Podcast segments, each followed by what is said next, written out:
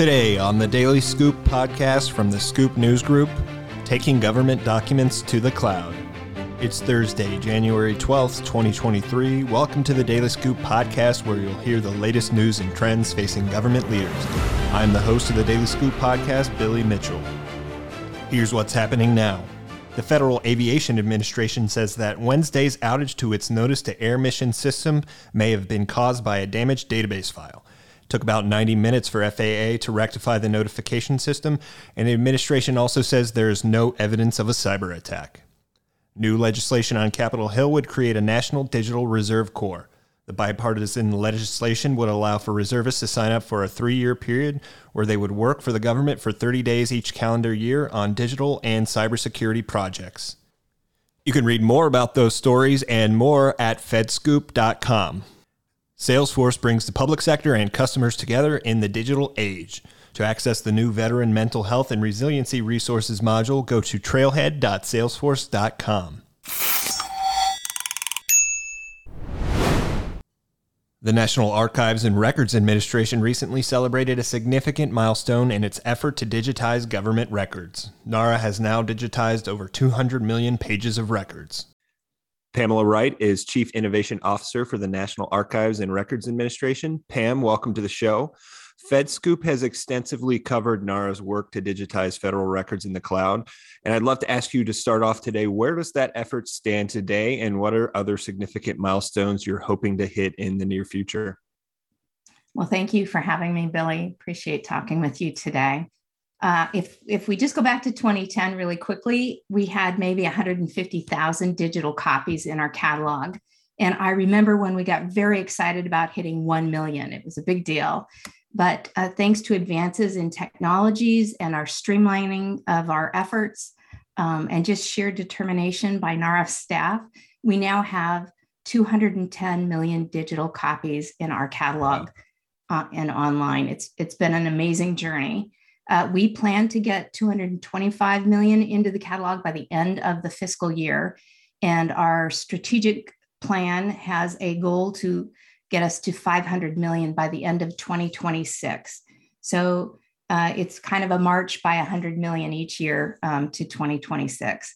This work that we've done to get these um, hundreds of millions into the catalog really builds on the efforts of NARA staff who worked like in the 1970s to microfilm records. So back then, um, we were microfilming the records to save and preserve the original copies. They were getting handled over and over again. And so these efforts don't just lead to, you know, greater access, which they do tremendously, but also preservation of the records. So we're kind of doing it for both you know, our ultimate goal is to digitize everything. And uh, uh, that's a lot.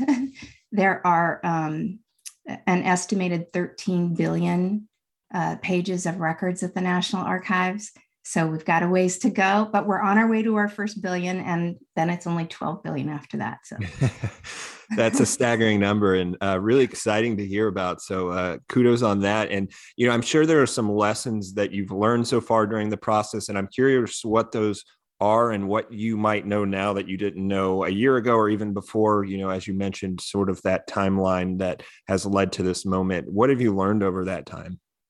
Well, I'll, I'll tell you what has worked and what has, to me, has been um, the most important thing that has carried us through uh, all of the ups and downs, the, the cynicism, all the um, difficulties to get to where we are today. And I believe is leading us into the future is a strategy. So, years ago, we developed a digitization strategy, which is available on our website. We're very public with it.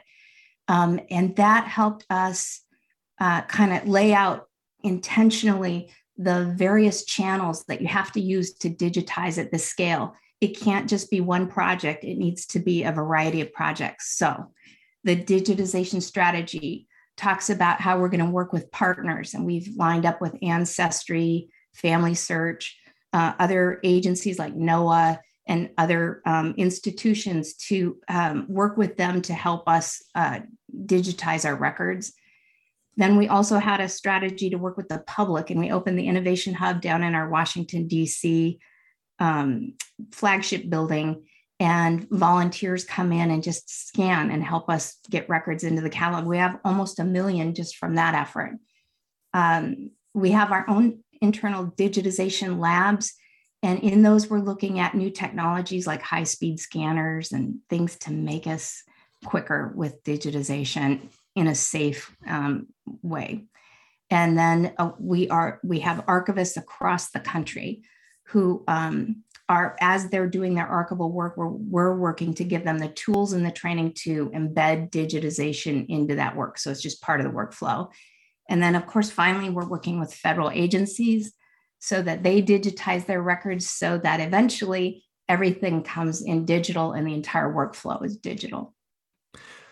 And I'm curious, as in, your role as chief innovation officer, key uh, or, or, really highlighting that element of innovation. You know, I, I, would imagine that you're really focused on not just making sure that things are just replicated and then put in the cloud, that there's some thought into how people are going to use these. So I'm curious, uh, in that aspect, how are you injecting that innovation into this in process to ensure that there's a, a bit of transformation going on uh, along the way and, and how these record records are stored digitally?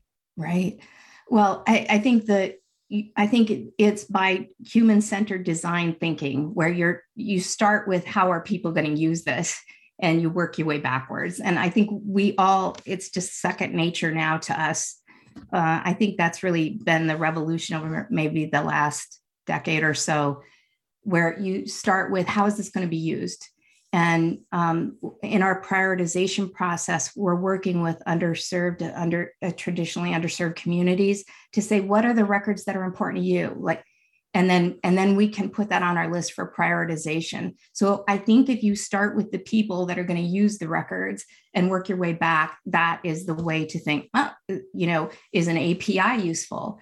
Uh, uh, is it useful to put this on Wikipedia? That's where the students are looking at things you know i think when you go to the the public and think of them first everything flows from there that makes sense i'm curious who are some of the other key stakeholders internally at nara that are working to make sure this process continues to stay on track uh, um, and how are you coordinating across those teams and across the different offices that are uh, responsible for this effort Oh, that's a good question. It's huge. It's a huge effort. It's hundreds of people working on this. It, it takes a village and uh, my my office helps lead it but um, you know it, it is across every office pretty much at nara. We work and partner closely with the cio's office as well as all of the units that provide digital content. That includes nara's offices around the country and each presidential library so there's a lot going on. Uh, my office maintains um, and provides a metadata description program um, for all of the digital content that goes into the catalog. And we meet with points of contact throughout the agency to ensure quality standards for that descriptive information that is so important to archivists, but really it's just good data, taking care of good data. You know, I think people forget about the importance of the metadata.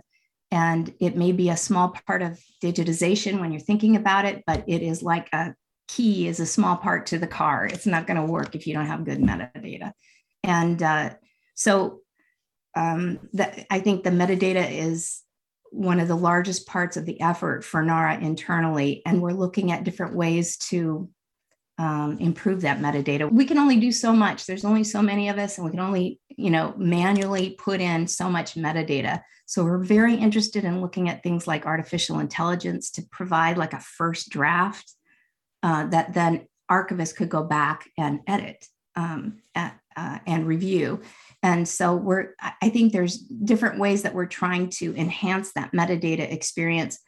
Um, and I think in about 2014 or so, we started the Citizen Archivist Program, where we incorporated into the catalog the ability for the public to transcribe handwritten records.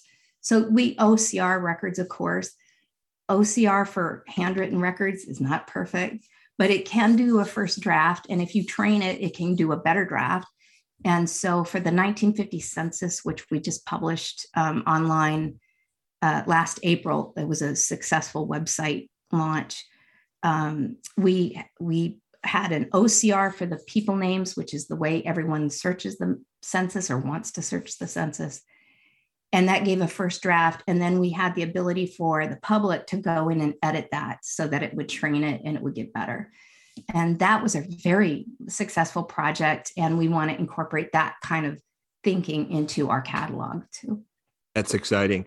And from what I hear in in talking with you today, it sounds like there's a big opportunity to leverage sort of crowdsourcing with the general public in what you've mentioned and that if people listening to this podcast have uh, interest in in records and digitizing them or want to just help out their their government how, how can they do so because it sounds like there's a lot of opportunities out there oh i'm so glad you asked that and we have wonderful people helping us and anybody who's interested we're so grateful for you know you're giving back to the country because what you're doing is making the permanent records of the federal government accessible to the American people. It's it's a great uh, volunteer opportunity. I appreciate anybody who'd be interested. If you want to go to catalog.archives.gov, that will take you into the catalog, and the catalog has all the tools in it. You can search the catalog for any records you might be interested in and just follow the prompts, and you can transcribe right in the catalog. So it, it's exciting. We have about um, I think it's over, mm, I think it's around 3 million transcriptions done by the public so far in the catalog and 6 million tags. We're approaching 10 million enhancements by the public total. So it's really exciting to see um, how interested the public is in helping us. Uh, the thoroughness and accuracy of their transcriptions is amazing. Um, and we even have records in the catalog, some of which are um, foreign languages, and people have gone ahead and trans- transcribed those, but also translated them and put a translated version in.